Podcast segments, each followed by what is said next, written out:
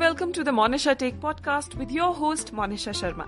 And this is the show about poetry, positivity, philosophy, motivation, introspection, storytelling and everything in between. So every Tuesday यानी हर मंगलवार को हम होंगे आप सभी से रूबरू तो चलिए आज के शो की शुरुआत करते हैं नमस्कार अटल टनल का उद्घाटन लाहौल स्पीति के लिए आने वाले समय में पर्यटन की दृष्टि से अवसर साबित होगा या चुनौती? इस विषय पर चर्चा के लिए आज हमारे बीच जुड़े हैं हिमाचल प्रदेश यूनिवर्सिटी के डिपार्टमेंट ऑफ़ टूरिज़्म से director and professor doctor Chandra Mohan Pashira ji. Sir, हमारे इस एपिसोड में आपका बहुत बहुत स्वागत है। धन्यवाद। तो सर, मैं चर्चा की शुरुआत इस बात से करना चाहूँगी कि टनल टूरिज़्म और टरबाइन पर मेरी जानकारी के हिसाब से आप बीते बहुत सालों से चर्चा करते आए हैं। जहाँ तक मेरी जानकारी है, आपने 2012-2013 में भी टनल टूरिज़्म टरबाइन पर काफ़ी जगहों पर और स्पेशली केलोंग में भी आपने चर्चा की थी। तो आज के समय की अगर हम बात करें तो सर, टनल भी खुल चुका है। लाहौल स्पीति में टूरिज़्म की शुरुआत भी हो चुकी है और बीते समय में कुछ अप्रूव हुए हाइड्रो प्रोजेक्ट्स के बाद टरबाइन की भी शुरुआत हो चुकी है।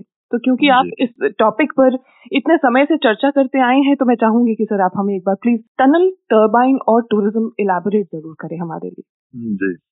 मनुष्य बहुत बहुत धन्यवाद और आ, मेरी ओर से बहुत बहुत आपको साधुवाद कॉन्ग्रेचुलेशन शुभकामनाएँ कि आपने एक नया इनिशिएटिव शुरू किया है। थैंक यू इसके लिए बहुत बहुत आपको बधाई भी और बहुत बहुत धन्यवाद भी। Thank you sir thank you और उसके साथ में आपके जितने भी आपके साथ में जुड़े हुए लोग हैं जो इस बातचीत को सुन रहे होंगे जी। आ, उनको मेरी ओर से नए साल की बहुत बहुत शुभकामनाएँ बहुत बहुत बधाई।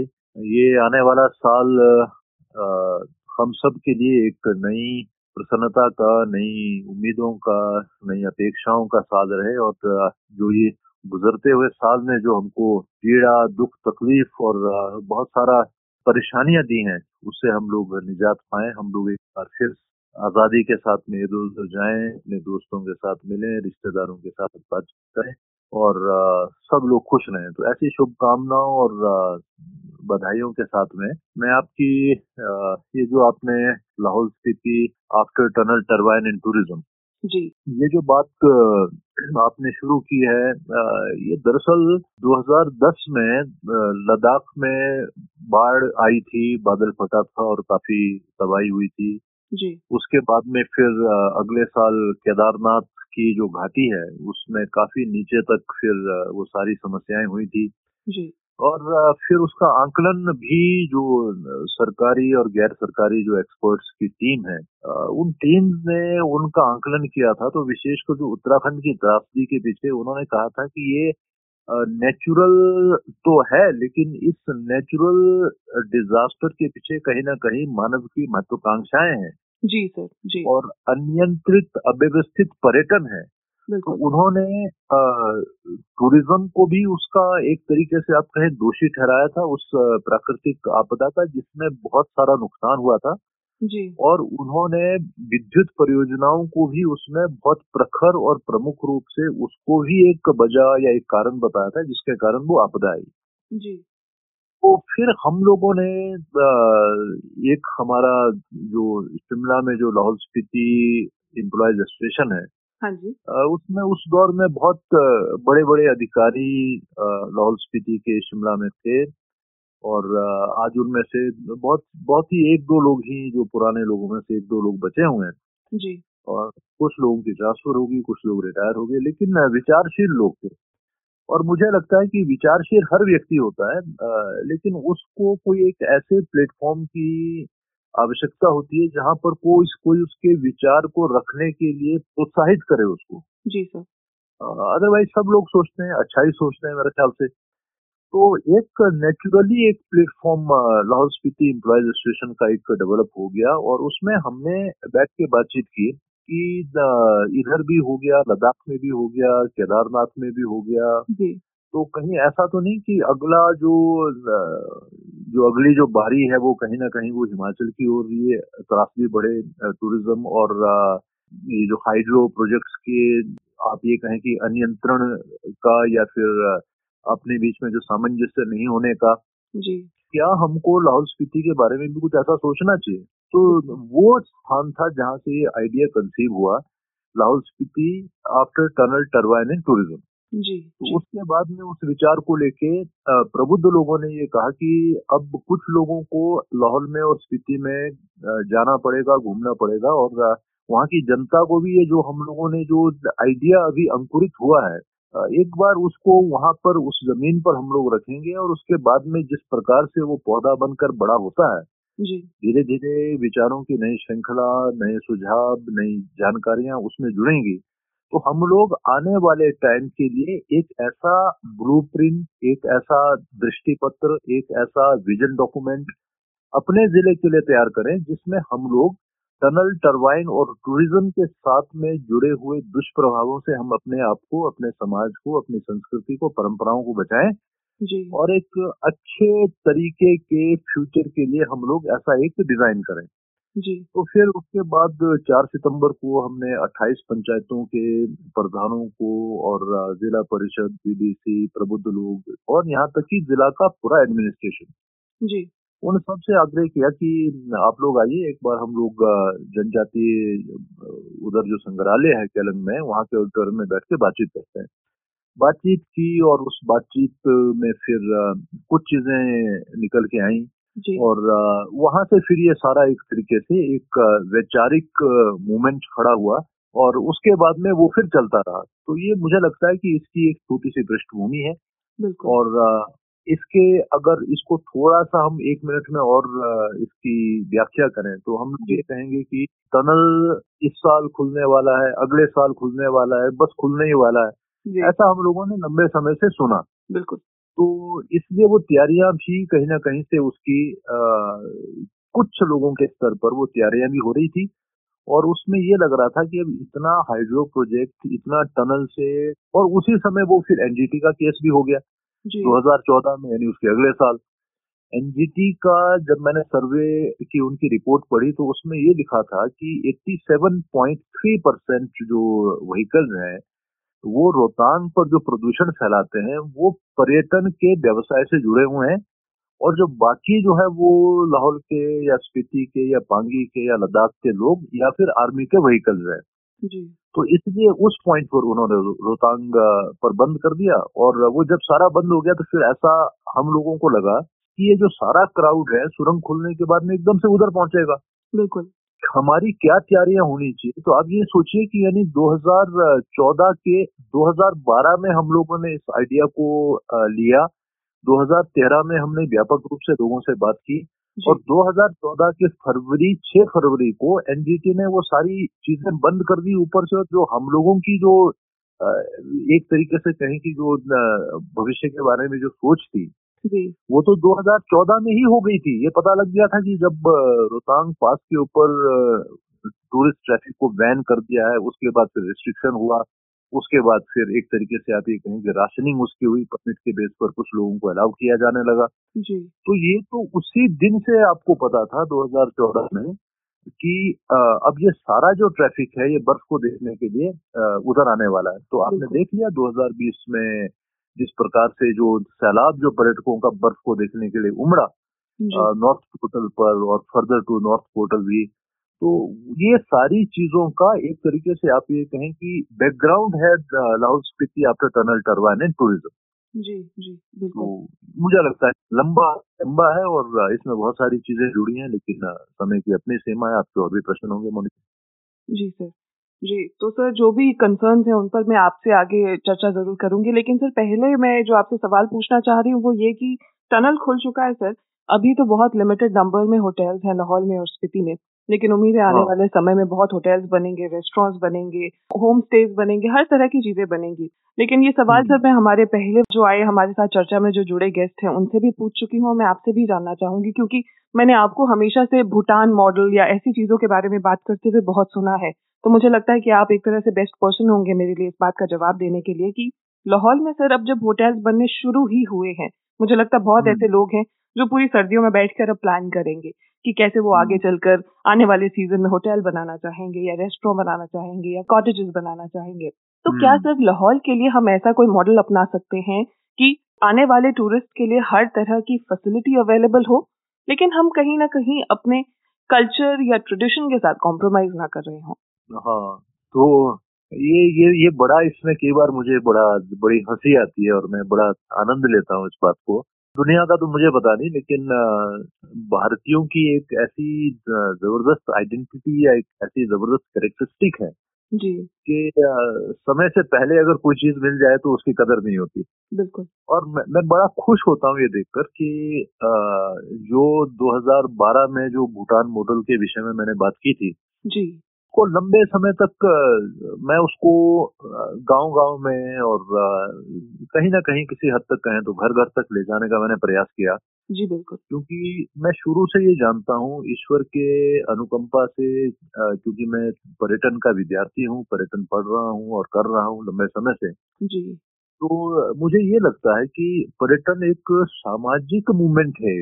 और ये ऐसा नहीं है कि इसको कोई आइसोलेशन में आप करें लेकिन उस सामाजिक मूवमेंट के लिए एक डायरेक्शन की बड़ी ज़रूरत होती है एक बैकग्राउंड की बड़ी ज़रूरत होती है। जी। तो वो डायरेक्शन और बैकग्राउंड देने का काम हम लोगों ने किया और आज गाहे बगाहे जाने अनजाने और भविष्य में भी मैं आपको बताऊँ कि हर आदमी के ज़ुबान से भूटान का शब्द निकलेगा ही निकलेगा। जी। आप आप देख लीजिएगा इस चीज़ को। आप अभी अभी के आज के हालात को भी देखें और आने वाले समय के हालात को भी देखें। कहीं ना कहीं भूटान मॉडल का आंशिक रूप उसका थोड़ा सा और बड़ा रूप उसका मॉडिफाइड रूप मॉडिफाइड तो होगा ही वो तो हमने कहा था क्योंकि वो 1976 का मॉडल है और हम लोग 2012 की बात कर रहे थे अब हम 20 की बात कर रहे हैं या 21 की बात बात कर रहे हैं। तो मिनिमम इम्पैक्ट मैक्सिमम बेनिफिट बिल्कुल। तो ऐसे मॉडल को वो लेके चले। और उसमें मैंने बहुत सारी चीज़ें इसमें, अखबारों में बहुत सारा आया। और उसके बाद में फिर वर्ल्ड बैंक की टीम आई। वर्ल्ड बैंक की टीम मुझे अच्छा तब लगा जब वर्ल्ड बैंक की टीम ने पूरा किन्नौर से, स्पीति से होते हुए जब वो लाहौल पहुँचे तो यहाँ पर आके उन्होंने डिप्टी कमिश्नर के ऑफ़िस में बात की और उसके बाद वहाँ उन्होंने कहा कि यहाँ हमने टूरिज़्म के बारे में बात की थी तो लोग ये कहते हैं कि हमको भूटान मॉडल चाहिए। और जब हम लोगों से पूछते हैं कि भूटान मॉडल है क्या तो वो कहते हैं हमको पता नहीं वो चंद्रमोहन बताता है। तो इतना वो डीप रूटेड हो गया था और जो उनकी जो टीम की हेड थी आ, उस उनका मैं नाम भूल गया कुछ घोष थी जी। तो शायद पश्चिम बंगाल के होंगे। तो उन्होंने फिर मुझे वहाँ से डीसी ऑफ़िस से फ़ोन किया केरल से। जी। और मुझे कहा कि जी आपने ये भूटान मॉडल की बात की तो ये क्या है? तो मैंने उनको फिर हल्का सा दो मिनट के कन्वर्सेशन में जो हो सकता था वो मैंने उनको कहा। और फिर उन्होंने ये कहा कि मैं अब शिमला हम लोग टीम शिमला आ रही है तो फिर हम आपके साथ में बैठ के बातचीत करेंगे। जी। तो जहाँ आप ये कह रहे हैं ये होटल बनाना और ये सारी चीज़ें ये भी एक तरीके से एक नेचुरल प्रोसेस है ऑफ़ इंट्रोडक्शन ऑफ़ टूरिज़्म तो नेचुरल प्रोसेस से लोग होटल भी बनाएँगे और लोग रेस्टोरेंट भी बनाएँगे और बाकी भी जितनी रुचि की चीज़ें उनकी होंगी। जी। तो वो रुचि की सारी चीज़ें वो बनाएँगी जहाँ पर क्योंकि जहाँ पर मुझे पॉसिबिलिटी दिख रही है तो मैं पॉसिबिलिटी की ओर जाऊँगा और हमारा समाज तो थोड़ा सा हमारे समाज के बैकग्राउंड को भी देखने की बड़ी ज़रूरत है। जी। आ, अगर हम लोग वो सिल्क रूट के समय से हम लोग बात करें उसके बाद में हम लोग बीच के स्थान पर आए जब हम लोग बाहर जाके यानी काम करते थे और जिलों में जाते थे या एक तरीके से अपने हिसाब से मैदानों में आते थे उसके बाद में जो हम लोगों ने पढ़ाई लिखाई के हिसाब से जो हम लोगों ने काम किया और उसके साथ जैसे हम लोगों ने आलू को बहुत सारा प्रोत्साहन भी दिया उसकी खेती की उसके बाद जब हमको पता लगा कि मटर में ज़्यादा कमाई है तो हम लोग मटर वो डाइवर्सिफिकेशन जैसा जैसा होता गया हम लोगों ने अपने आप को उसमें डाला जी तो अगर वो भी अगर आपके लिए एक बड़ा प्रभावशाली एक क्रांतिकारी एक बहुत फ़ायदा देने वाला एक सब्ज़ी की एक नस्ल थी या है जी। या मटर एक सब्ज़ी की नस्ल है तो उसी तरह से आप ये कहें कि आय का एक और नस्ल आपके सामने आ रहा है उसका नाम पर्यटन है। बिल्कुल। उस पर्यटन से जुड़ी हुई जो जो जो भी चीज़ें होंगी उसमें चाहे वो स्प्रिंकलर की जगह आप कहें होम स्टे है चाहे पावर टिलर की जगह आप कहें कि आ, कोई होटल है या कोई रेस्टोरेंट है या कोई और चीज़ें लोग इसकी ओर जाएँगे। तो जब हमने Lahaul Spiti after tunnel turbine and tourism की बात की थी तो हमने ये कहा था कि हमारा जो आर्किटेक्चरल प्लान है क्योंकि ये सारी चीज़ें तो होंगी ही होंगी होटल तो बनेंगे ही बनेंगे बनने भी चाहिए लेकिन होटल का आर्किटेक्चरल प्लान क्या होगा? बिल्कुल। तो वो लंबे समय से 2012 से लोगों के दिमाग में हल्का हल्का ये एस्टेब्लिश करने का प्रयास किया कि अगर हम हम लोगों का ट्रेडिशनल आर्किटेक्चर होगा आने वाले समय में जी। तो हम लोग ना केवल बहुत सारी चीज़ों को रिवाइव करेंगे बल्कि हम लोग इको फ्रेंडलीनेस की ओर भी बढ़ेंगे। बिल्कुल बिल्कुल। तो वो कहीं ना कहीं मुझे लगता है कि दिमाग में तो किसी ना किसी के ठहरा होगा कि हमारा आर्किटेक्चरल प्लान जो है वो ट्रेडिशनल होना चाहिए। जी। आज एकदम से आप 2021 में कहेंगे कि भाई ट्रेडिशनल आर्किटेक्चर के साथ में अपने बिल्डिंग्स को कंस्ट्रक्ट करें जी। तो एकदम उसको शौक लगेगा। और मुझे लगता है कि ये जो हम लोगों ने बड़ा एक होलिस्टिक अप्रोच के साथ में जो एफर्ट किया था जी। ये कहीं ना कहीं लोगों के माइंडसेट में उनके बैक ऑफ़ द माइंड में उनके अवचेतन में कहीं ना कहीं ये ज़रूर स्थापित होगा कि बहुत लंबे समय से हम लोग ये सुन रहे हैं कि लोकल आर्किटेक्चर के साथ में हम लोगों का जो डिज़ाइनिंग ऑफ़ द कंस्ट्रक्शन होना चाहिए। तो मुझे लगता है कि हम लोग उस तरीके से बढ़ेंगे। बार बार ये कहा कि कंक्रीट का जंगल नहीं बनाना है। आज लोग कह रहे हैं उस चीज़ को। जी जी। आज लोग होम स्टे की बात कर रहे हैं। होम स्टे में मैंने पहला जो देश का ये एक तो ये जो क्योंकि कन्वर्सेशन ही ऐसी है कि कहीं ना कहीं वो मिमियाना पड़ रहा है। यानी मैं मैं करना पड़ रहा है। लेकिन शायद ये सारी चीज़ें इतिहास ये पुरानी चीज़ें हैं। तो होम स्टे के ऊपर मैंने इसी संदर्भ में देश के पहले पीएचडी का मैं गाइड रहा। अच्छा। और आज भी मैं ये कहता हूँ कि होम स्टे का मतलब ये नहीं है कि क्योंकि मुफ़्त खोरी की आदत भी कहीं ना कहीं आदत तो नहीं कहें लेकिन हम लोग ये कहें कि उसकी ओर का आकर्षण। जी। अगर आपको ये कहें कि बिजली आपका डोमेस्टिक रेट पर है जो लगभग फ्री है जो पानी आपका डोमेस्टिक रेट पर है जो लगभग फ्री है गैस का कमर्शियल सिलेंडर नहीं लगाना है वो आपने डोमेस्टिक से ही आपने काम चलाना है। वो भी लगभग बहुत यानी ठीक है महँगा है लेकिन उससे तो बहुत ही कम महँगा है कमर्शियल से। कमर्शियल से बिल्कुल। तो आपने जो गेस्ट हाउस बनाए हैं कभी किसी समय में आप गेस्ट हाउस को कन्वर्ट करके होम स्टे बना रहे हैं that is not a home stay ji. Home stay का एक बड़ा साधारण सा इसका जो डेफिनेशन है कि आपके घर में आदमी आके रह रहा है। जब आपके घर में आके रह रहा है तो आपके घर का आपकी परंपराओं का आपके भोजन का व्यंजन का और आपकी रूटीन लाइफ की व्यस्तताओं का उसकी परेशानियों का उसकी खुशियों का जी। वो सारा अनुभव आपके परिवार के बीच में रह के वो पर्यटक कर रहा है। बिल्कुल। उसमें सिर्फ़ एक छोटी सी चीज़ है कि हाइजीन कि आपके पास में वो टॉयलेट सेपरेट होना चाहिए जिसमें पर्यटक उसको इस्तेमाल में लाए और आपका जो परिवार है वो जो टॉयलेट इस्तेमाल कर रहा है वो that has to be different that should be different जी। बस इतना सा फ़र्क है अदरवाइज़ एक ऐसी व्यवस्था होम स्टे का नाम है कि व्यक्ति आपके टूरिस्ट आपके घर में आके रह रहा है। तो क्या हम इन सारी मूल अवधारणाओं के साथ में आगे बढ़ने का प्रयास कर रहे हैं? अगर कर रहे हैं तो बड़ी अच्छी बात है अगर नहीं कर रहे हैं तो फिर उसको सुधार लाना चाहिए क्योंकि अभी तो बहुत सारी चीज़ें हुई नहीं है। बिल्कुल। क्योंकि मैंने हिमाचल में जब वो डॉक्टर ज्योति सूद जब ये होम स्टे का स्टडी कर रही थी जी। तो मैंने देखा कि बहुत सारे गेस्ट हाउसेज ने अपने आप को होम स्टे में इसलिए कन्वर्ट किया क्योंकि कॉस्ट ऑफ़ जो रनिंग कॉस्ट जो था गेस्ट हाउस का वो ज़्यादा था और होम स्टे का वो रिड्यूस हो जाता था बहुत कम हो जाता था। जी। तो वो वो चीज़ें नहीं करनी चाहिए उससे हम लोग एक नई चीज़ को सेट कर लेंगे और आने वाले समय में उसमें नुकसान होगा। जी जी। तो ऐस- ऐसा मुझे लगता है जी बिल्कुल। सर आगे बढ़ते हुए एक मेरा कंसर्न ये था कंसर्न नहीं मुझे ऐसा लगता है कि एक अपॉर्चुनिटी है ये करने के लिए कि अब जैसे टनल खुल चुका है तो नॉर्थ पोर्टल जैसे ही लाहौल टूरिस्ट एंटर करता है और ब्रिज को हम क्रॉस कर लेते हैं तो क्या ऐसा नहीं हो सकता कि सिस्सू कहें या गोंदला या आगे चलते हुए उदयपुर या स्पीति वाली साइड जहाँ भी रास्ते पे जो मेन पॉइंट्स हैं जैसे टूरिस्ट आगे बढ़ते रहें तो उन जगहों पर कोई handicraft exhibition cum sale counter लग जाए, जिससे टूरिस्ट को वहाँ की कोई लोकल हैंडीक्राफ्ट आइटम अगर वो खरीदना चाहते हैं, या फिर उन्हें पता चले कि वहाँ का स्पेशल क्या है, और एक तरह से लोगों के लिए जॉब अपॉर्चुनिटी भी हो जाएगी, ऐसा कुछ हो सकता है? हाँ ऐसा हो सकता है। इसके मैंने अभी कुछ दिन पहले एक अखबार में कोई इंटरव्यू हुआ था तो मैंने उसको ये कहा था कि ये जो टूरिज़्म डेवलपमेंट की आप बात कर रहे हैं जी। इंफ्रास्ट्रक्चर डेवलपमेंट उसके बाद में बाकी जो चीज़ें हैं उसकी डेवलपमेंट तो आ, मैंने ये कहा था कि हिमाचल सरकार को तुरंत केंद्रीय सरकार के साथ में एक रिक्वेस्ट उनसे करना चाहिए केंद्र की सरकार के साथ में जी।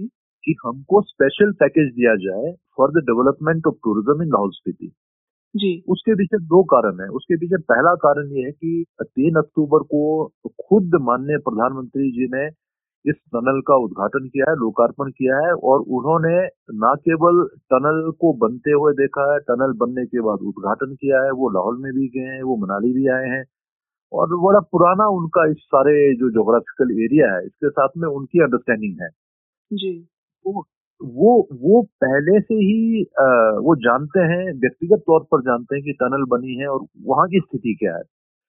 और दूसरा ये है कि ये वो स्थान है जो एकदम से यानी जैसे बिजली का बटन दबा के बिजली आती है जी। एक तरीके से ये वो स्थान है जो एक एकदम से नई दुनिया के साथ में इंटरेक्ट कर रहा है। जी। और जब नई दुनिया के साथ में नई चीज़ों के साथ में नई सभ्यता संस्कृति के साथ में नए व्यापार के आयामों के साथ में जब आप इंटरेक्ट करेंगे जी। तो आपकी तैयारी होनी चाहिए। हमारे पास तैयारी तो है नहीं। बिल्कुल। तो इसलिए मुझे लगता है कि एक स्पेशल ग्रांट असिस्टेंस लेने का मॉनिटरी फाइनेंशियल बहुत बड़ा हमारे पास में सॉलिड मुद्दा है to approach central government and ask for special package to develop tourism infrastructure in Lahaul Spiti exactly क्योंकि ये छोटे मोटे दस करोड़ बीस करोड़ पचास करोड़ या सौ करोड़ से बनने वाली चीज़ नहीं है। इसके लिए आपको बहुत ज़्यादा पैसा चाहिए। आपका जितना भी अगर आप सड़कों की हालत देखें तो बहुत सारे पतन में बहुत सारी सड़कें ऐसी हैं जो बिल्कुल तंग हैं। जी बिल्कुल। तो उन सड़कों को भी आपको खोलना पड़ेगा और ये जो सारी चीज़ें जो ट्रैफ़िक जाम होता है या हाइजीन से जुड़ी हुई चीज़ें हैं या और भी बाकी सारी चीज़ें जो जुड़ी हुई चीज़ें हैं गार्बेज ट्रीटमेंट प्लांट्स हैं और ये जो आपने कहा ये सारी चीज़ें हैं। इन सारी चीज़ों को खड़ा करने के लिए हमको बहुत बड़े पैकेज की ज़रूरत है और this is the right time to approach central government क्योंकि आपके पास में सारे लॉजिकल ग्राउंड आपके पक्ष में है। और उन सारे ग्राउंड के ऊपर सबसे बड़ा बर्द क्या है कि प्रधानमंत्री महोदय ने स्वयं इसका लोकार्पण किया है वो दोनों स्थानों की स्थितियों को देखते हैं जानते हैं। उनको पता है कि यहाँ पर इंफ्रास्ट्रक्चर डेवलपमेंट हुआ ही नहीं है। जी। तो वो हेजिटेट नहीं करेंगे हमको स्पेशल पैकेज देने के लिए। हम्म। दूसरी चीज़ जो आपने जो हैंडीक्राफ्ट हैंडलूम की बात की है जी। हैंडीक्राफ्ट हैंडलूम में बहुत सारा जो महिलाओं का योगदान इसमें देखा गया है कि वो पूरे देश भर में जो हमारे देश की व्यवस्थाएँ हैं जी। या परंपराएँ हैं तो बहुत सारी यानी महिलाओं के सहयोग से ही ये काम आगे बढ़ाया जा सकता है। जी। तो और हमारे जो लाहौल में या स्पीति में भी महिला मंडल बहुत सशक्त हैं। जी। तो क्या अब अब दूसरा प्रश्न ये है जो थोड़ा सा कहीं इसके आड़े आता है कि जो हमारी जो एक तरीके से जो परंपरागत खेती है हाँ तो जी। खेती का समय और पर्यटन का समय लगभग जो पीक सीज़न ऑफ़ पर्यटन है या जो पीक सीज़न ऑफ़ खेती है जी। वो एक जैसा ही रहने वाला है यानी हाँ एक ही समय में दोनों। चीज़ें होने वाली बिल्कुल हाँ जी। तो हम कहीं ऐसा तो नहीं कि एक के आकर्षण में जो दूसरा स्थापित चीज़ है उससे हम लोग बिल्कुल सारे फोर्स को डाइवर्ट कर लें तो ये बहुत छोटी छोटी चीज़ें हैं जिसके बारे में हमको सामाजिक स्तर पर ही हमको इनके सोल्यूशन हमको निकालने पड़ेंगे। अगर हम लोग हैंडीक्राफ्ट हैंडलूम में महिलाओं को बहुत ज़्यादा उसमें इन्वॉल्व करेंगे तो कहीं ऐसा तो नहीं कि वो दूसरे पक्ष में उसको उसका जो आघात है वो हो जाए। और इस आघात में मुझे लगता है कि आपका एक प्रश्न और भी होगा आने वाले समय में। जी। आने वाले समय में जिस प्रकार से जो हाइड्रो प्रोजेक्ट्स जो आवंटित हुए हैं जी। तो मुझे एक थोड़ा सा और एक और प्रश्न इसके आगे लगता है कि यदि इतने सारे हाइड्रो प्रोजेक्ट्स बन गए जी। तो टूरिज़्म कहाँ पर होगा? बिल्कुल बिल्कुल सर। इनफैक्ट मैं आगे ना? ये हाइड्रो प्रोजेक्ट पर हाँ, ही हाँ। आपसे सवाल करने वाली थी कि अभी सर 2014 में करीब हिमाचल सरकार ने 37 हाइड्रो प्रोजेक्ट प्रपोज किए थे लाहौल के लिए। लेकिन आज के हम्म। समय में ऑलमोस्ट 17 हाइड्रो प्रोजेक्ट हैं जो प्रपोज हैं और उनमें से भी चार हाइड्रो प्रोजेक्ट हैं जो अप्रूव हो चुके हैं। जैसे ये बारदंग हाइड्रो प्रोजेक्ट तांदी रेली दुगली या राशल वाला हाइड्रो प्रोजेक्ट है। तो सर हम्म। लाहौल स्पीति के फ्रेजाइल अगर एक तो टूरिज़्म पॉइंट ऑफ़ व्यू से है। दूसरा सर हमारे इलाके का इकोसिस्टम ऑलरेडी इतना फ्रेजाइल है। तो फिर क्या इतने प्रोजेक्ट्स को अप्रूव करना कहीं ना कहीं इकोसिस्टम या बायोडाइवर्सिटी के लिए रिस्क नहीं हो जाएगा? अ, मुझे लगता है कि जो चीज़ हमको लगती है जी। मुझे लगती है या आपको लगती है या एक हम जैसा कोई एक आम इंसान को जो चीज़ दिखती है तो ऐसा सोचना तो बड़ा बड़ा बड़ी अज्ञानता की बात होगी कि वो जो प्रशासन और शासन में जो बड़े बड़े अधिकारी और बड़े लोग बैठे हैं जी। उनको वो चीज़ नहीं दिखती सिर्फ़ हमको दिखती है। जी। तो ऐसा तो ऐसी गलत फहमी में तो मैं कभी भी नहीं रहा। उनको वो चीज़ हमको तो उसकी सूचना है जी। यहाँ पर ये चीज़ होने वाली है। जी। उनके पास में तो उसकी ड्राइंग है पूरी। जी। कि ये, ये इतना बड़ा होने वाला है इसका ये इम्पैक्ट फैक्टर है इसका क्योंकि बिना किसी चीज़ के असेसमेंट के कोई भी परियोजना तो आती नहीं है। जी। मैं तो सिर्फ़ मानचित्र के ऊपर अगर ये जो सतारह अठारह जो प्रोजेक्ट्स की आपने बात की है तो बड़े प्रोजेक्ट्स हैं छोटे प्रोजेक्ट्स तो फिर बहुत ज़्यादा है। बिल्कुल हाँ जी। अगर मानचित्र के ऊपर इन प्रोजेक्ट्स के पॉइंट्स अगर हम लोग ऐसे मार्क करते गए तो फिर तो कोई जगह ऐसी दिखती नहीं जहाँ पर प्रोजेक्ट नहीं होगा। बिल्कुल। तो ये environment diversity biodiversity ecological aspects और इकोसिस्टम ये सारी चीज़ें तो बहुत ही ज़्यादा अ, यानी निश्चित है कि इनके साथ में एकदम से जब आप ये हार्डो प्रोजेक्ट्स आप लगाएँगे इनको चलाएँगे तो वो तो at the cost of environment ही होता है। बिल्कुल हाँ, बिल्कुल। क्योंकि जो आप प्रकृति के साथ में घर्षण करके प्रकृति के ऊपर आघात करके जिस चीज़ को आप पैदा करेंगे जी। तो वो डायरेक्टली उसका इम्पैक्ट जो आपके बायोडाइवर्सिटी पर पड़ेगा। जी। तो सस्टेनेबिलिटी हाँ जी। बोलिए क्योंकि बायोडाइवर्सिटी के साथ साथ में सर एक और कंसर्न मुझे लगता है, हम ये इग्नोर नहीं कर सकते हैं कि Lahaul already earth earthquake prone zone में भी आता है। तो हम सेसमिक जोन फोर में है। तो अगर इतने हाइड्रो पावर प्रोजेक्ट आएँगे, इतना प्रेशर होगा इतनी बॉम्बार्डमेंट्स होंगी तो कहीं ना कहीं अर्थक्वेक पॉइंट ऑफ़ व्यू से भी ये रिस्की है। आई होप उन्होंने ये सब कुछ एनालाइज करके ये डिसीज़न लिया होगा। एनालाइज तो किया होगा लेकिन एनालाइज करने के साथ में क्या होता है कि जो सरकारें होती हैं कई बार जी। सरकारों का दिल नहीं होता। जी। सरकारों का मस्तिष्क होता है और अगर कहीं दिल भी होता है तो उसमें छोटी मोटी भावनाओं का कोई बहुत ज़्यादा फ़र्क नहीं पड़ता। जी। बहुत कठोर दिल होता है यानी सरकार की जहाँ तक हम लोग बात करें तो कई बार उसकी कठोरता अ, हमको ऐसा लगता है कि उसमें कठोरता भी बहुत ज़्यादा होती है। तो उस कठोरता में फिर बहुत सारे सोल्यूशन होते हैं कि अगर ऐसा हो जाए तो फिर ऐसा कर देंगे। अगर वो गाँव अगर डूब रहा है तो उसको और जगह बसा देंगे। समझ रहे हैं आप? हाँ बिल्कुल। वो है ना? वो वो सारी चीज़ें होती हैं और उसी कठोरता के ऊपर शासन चलाया जाता है। जी। और अगर वो वो शासन की संवेदनाएँ साधारण मनुष्य के हृदय की संवेदनाओं के तरह अगर चलने लगी जी। तो फिर फिर में भी बहुत सारी दिक्कतें आ जाएँगी। अगर वो कंपेशन अगर एक आम बींग के बराबर का कंपेशन अगर शासन की प्रक्रिया में भी आए जी। तो फिर तो राजकोष ही लुट जाएगा क्योंकि जरूरतें और जरूरतमंद और दुखी और परेशानियों से जूझने वाला गरीब ये इतने हैं अपने देश में। जी। जिसके साथ में यानी ये कंट्राडिक्शन है ये एक अलग सा कंट्राडिक्शन है। बिल्कुल। तो इसका फिर इसमें यह है कि लोगों को ही और ये भी नियति बन चुकी है पूरे देश में जी। कि जहाँ जहाँ भी और खासकर ट्राइबल एरियाज़ में ट्राइब ट्राइबल एरियाज़ जो देश के जो भिन्न भिन्न जो जनजातीय स्थान है वहाँ की भी ये नीति बन चुकी है कि फिर अंत में व्यक्ति जो संघर्ष समिति बनाता है। बिल्कुल। और उन संघर्ष समितियों का भी रेट ऑफ़ सक्सेस कितना है ये भी खैर मैंने कभी इसके बारे में कोई अध्ययन नहीं किया। जी। अ, उस रेट ऑफ़ सक्सेस का भी कोई ऐसा कोई गारंटी या कोई ऐसा कुछ पता नहीं है। जी। तो ऐसा मुझे लगता है मनीषा जहाँ तक ये हाइड्रोज की बात है क्योंकि आपकी बात ठीक है कि बायोडाइवर्सिटी लेकिन पता नहीं कौन स्नो लेपर्ड की कौन इतनी चिंता करता होगा? मुझे तो ऐसा नहीं लगता। आईवेक्स की कोई चिंता करने के लिए कोई कहे कि नहीं यहाँ पर हम लोग करेंगे ही नहीं कुछ भी। जी। तो भी वो भी नहीं लगता। तो लेकिन ये ज़रूर लगता है कि अगर कुछ जो ऐसी ऐसी जगह है जो जहाँ पर पार प्रोजेक्ट बना के आप उस स्थान के साथ में जुड़े हुए जो सांस्कृतिक और जो ऐतिहासिक धरोहर की चीज़ें हैं। जी। आप उनका सर्वनाश कर दो। आप वहाँ की जो एक बायोडाइवर्सिटी है आप उसका कंप्लीट सर्वनाश कर दो और उसमें से आप पैसा कमाओ।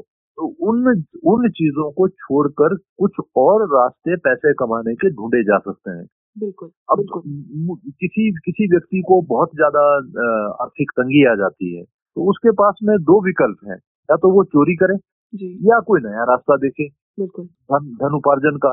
तो विवेकवान व्यक्ति ये कहता है कि मैं चोरी नहीं करूँगा। तो मैं कोई और रास्ता खोजूँगा जहाँ से मैं जहाँ मुझे लॉस हो चुका है मैं उसको रिकवर करूँ।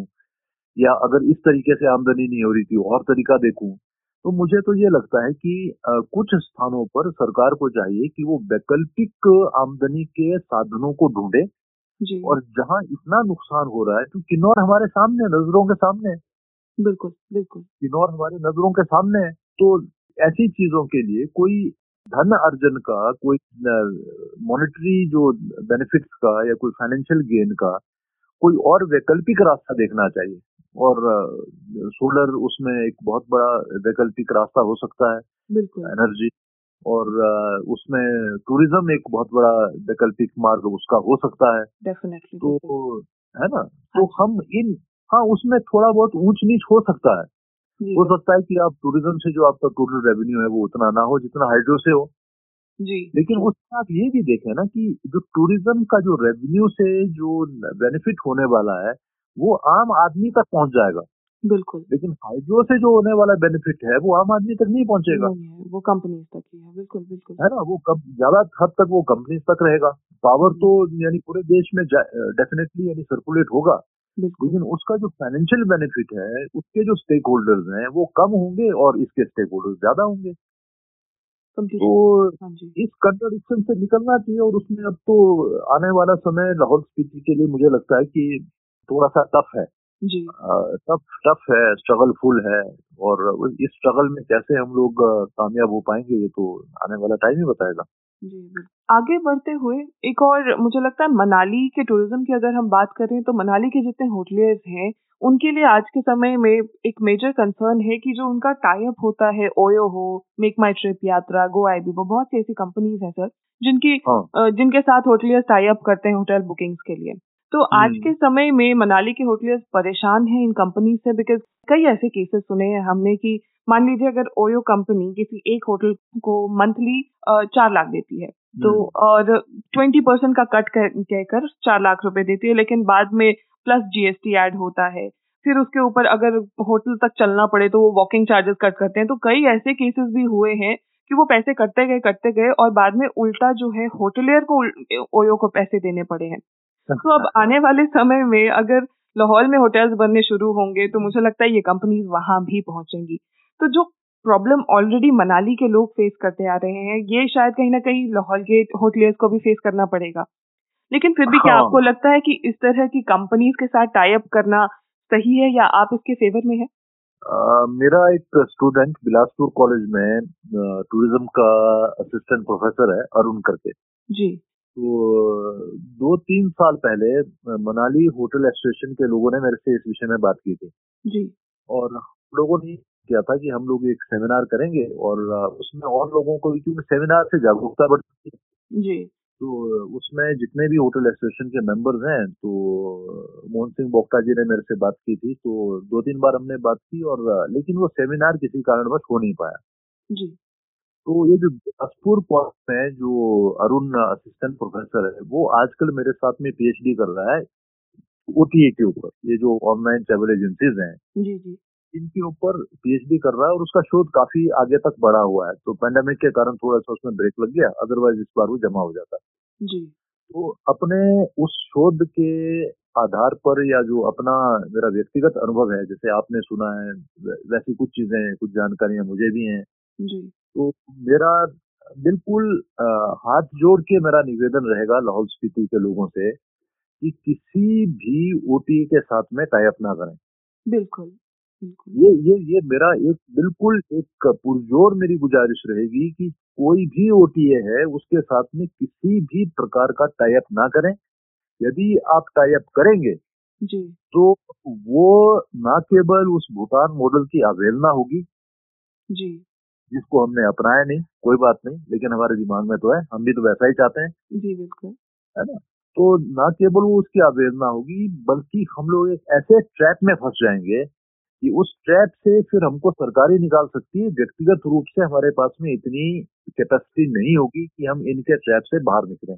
बिल्कुल। एक बार आप इनके साथ में रजिस्टर हो जाते हैं तो उसके बाद में ना केवल ये फाइनेंशियल चीज़ें बल्कि जो। वर्चुअल आपकी आइडेंटिटी भी ये लोग कैप्चर कर देते हैं। आपकी सारी वर्चुअल आइडेंटिटी के ऊपर इन लोगों की डोमिनेंस होती है।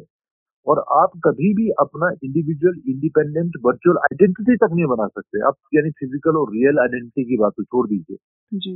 अब जितना मर्ज़ी कोशिश करेंगे जितना मर्ज़ी सर्च इंजन ऑप्टिमाइजेशन करेंगे जितना मर्ज़ी आप डायनेमिक से डायनेमिक मॉडर्न टेक्नोलॉजी से युक्त वेबसाइट्स बना देंगे लेकिन आप उनके वर्चुअल क्लचेस से निकल नहीं पाएँगे। तो ये लंबा ये भी एक लंबा विषय है और बहुत ही टेक्निकल और बहुत इंटरेस्टिंग विषय है ओटीएस का। तो उसमें मेरा बिल्कुल डायरेक्ट अगर कोई आदमी ये सोचता है कि मेरे कहने का कोई प्रभाव रहेगा या कोई उसमें कोई सत्यता होगी तो मेरा तो सिर्फ़ ये मानना है कि आप लाहौल स्पीति में इनके साथ में टाइप ना करें। क्योंकि सर आज के समय में तो सब कुछ इतना डिजिटल है कि मुझे नहीं लगता कि अगर इन कंपनीज़ के साथ हम टाई अप नहीं करते तो भी होटल बुकिंग लेने में कोई दिक्कत आएगी। ऑलरेडी इतनी हैवी अमाउंट में लाइक टूरिस्ट आ रहे हैं तो इनकी ज़रूरत नहीं पड़नी चाहिए। मनुष्य उसमें ब्रांड जो शब्द है जी। ब्रांड शब्द का बहुत बड़ा महत्व होता है बहुत बड़ा रोल होता है। मान लीजिए ओबराइज एक ब्रांड है ताज एक ब्रांड है। बिल्कुल। तो क्या ताज या ओबराय ओटीएस के पास जाते हैं? वो तो नहीं जाते। नहीं जाते बिल्कुल सर। वो तो टाइप नहीं करते इनके साथ में। जी। क्यों टाइप नहीं करते हैं? क्योंकि उनका ब्रांड है। वो अपने आप में ब्रांड है। वो कोई ये जो जितने भी ये जो पिछले पाँच से दस सालों में जो बनते हैं जो एक नया बिज़नेस खड़ा हुआ है जी। इस नए बिज़नेस से कहीं दशकों पुराना उनका नाम है। वो ब्रांड है। और लाहौल स्पीति भी एक ब्रांड है। जी। तो जब है ना जब आप ब्रांड हैं तो फिर आपको किसी मिडलमैन की क्या ज़रूरत है? बिल्कुल बिल्कुल। ये तो मिडलमैन है। अगर आप ब्रांड नहीं है भाई आप ब्रांड क्यों नहीं है? पहले तो आप मुझे ये बताएँ कि आप आप ब्रांड क्यों नहीं है? आपके पास में इतना यूनिकनेस है। उबराय के पास में क्या है? उबराय हैज़ यूनिकनेस बिल्कुल। उबराय के पास में यूनिकनेस है। उबराय इसलिए डिफरेंट है क्योंकि वो यूनिक है। आप इसलिए डिफरेंट हो क्योंकि आपकी पूरी घाटी यूनिक है। बिल्कुल। अब जब आपका पूरा जोग्राफिकल एरिया या डेस्टिनेशन आपका यूनिक है तो फिर आपको मिडिलमैन की क्या ज़रूरत है? बिल्कुल। आप डायरेक्ट क्यों नहीं उसको सेल करते? और एक चीज़ वही 2012 में मेरे पास में कोई ऐसी नई चीज़ नहीं है जो मैं कोई नई चीज़ आपको बताऊँ। वही 2012 13 की बातें हैं। जी। मैंने ये कहा था कि एक सेंट्रलाइज रिजर्वेशन सिस्टम आप क्रिएट करें लाहौल स्पीति के लिए एक लाहौल के लिए एक स्पीति के लिए। जी। आप अपना ओयो खुद बनो ना। बिल्कुल। आपको किसने रोका हुआ? है एक छोटा सा एक सर्वर स्पेस आपको चाहिए एक पोर्टल आपको चाहिए आप सेंट्रलाइज रिजर्वेशन सिस्टम शुरू करो ना। आप खुद उसके ऊपर कमांड करो आप एक टीम अपनी बनाओ लेकिन ये चीज़ लोगों के गले से नहीं उतरेगी। ये ये भी मैं जानता हूँ ये भी मैं जानता हूँ। इस व्यक्तिगत दौड़ और भाग की ज़िंदगी में जहाँ पर किसी प्रकार से यानी किसी चीज़ को बांटने में हम लोगों को बहुत ज़्यादा पीड़ा होती है जी। या सामूहिकता का जो अभाव हमारे बीच में कई बार हो जाता है तो भले ही ये गले से नहीं उतरेगी लेकिन ये भी एक बात है जो आप आने वाले दस साल के बाद में याद करोगे। कि अगर आपका सेंट्रलाइज रिजर्वेशन सिस्टम होता है एक स्थान पर अगर आपको पता है कि अगर लाहौल स्पीति की लाहौल घाटी का या स्पीति घाटी की किसी एकोमोडेशन यूनिट की अगर बुकिंग करनी है तो उसका एक अलग ही पोर्टल है। Which are governed by the people of Lahaul which are run by the people of Spiti so they have their own reservation system जी जी। आपको इधर उधर देखने की ज़रूरत नहीं है। ना आपको ट्रेवल एजेंट को देखने की ज़रूरत है ना आपको ओटीए को देखने की ज़रूरत है ना आपको किसी और को देखने की ज़रूरत है। आपके पास में सेंट्रलाइज रिजर्वेशन सिस्टम है और आप उसके हिसाब से अपना काम कर रहे हैं। Why not you can we we can establish this kind of system definitely बिल्कुल है ना?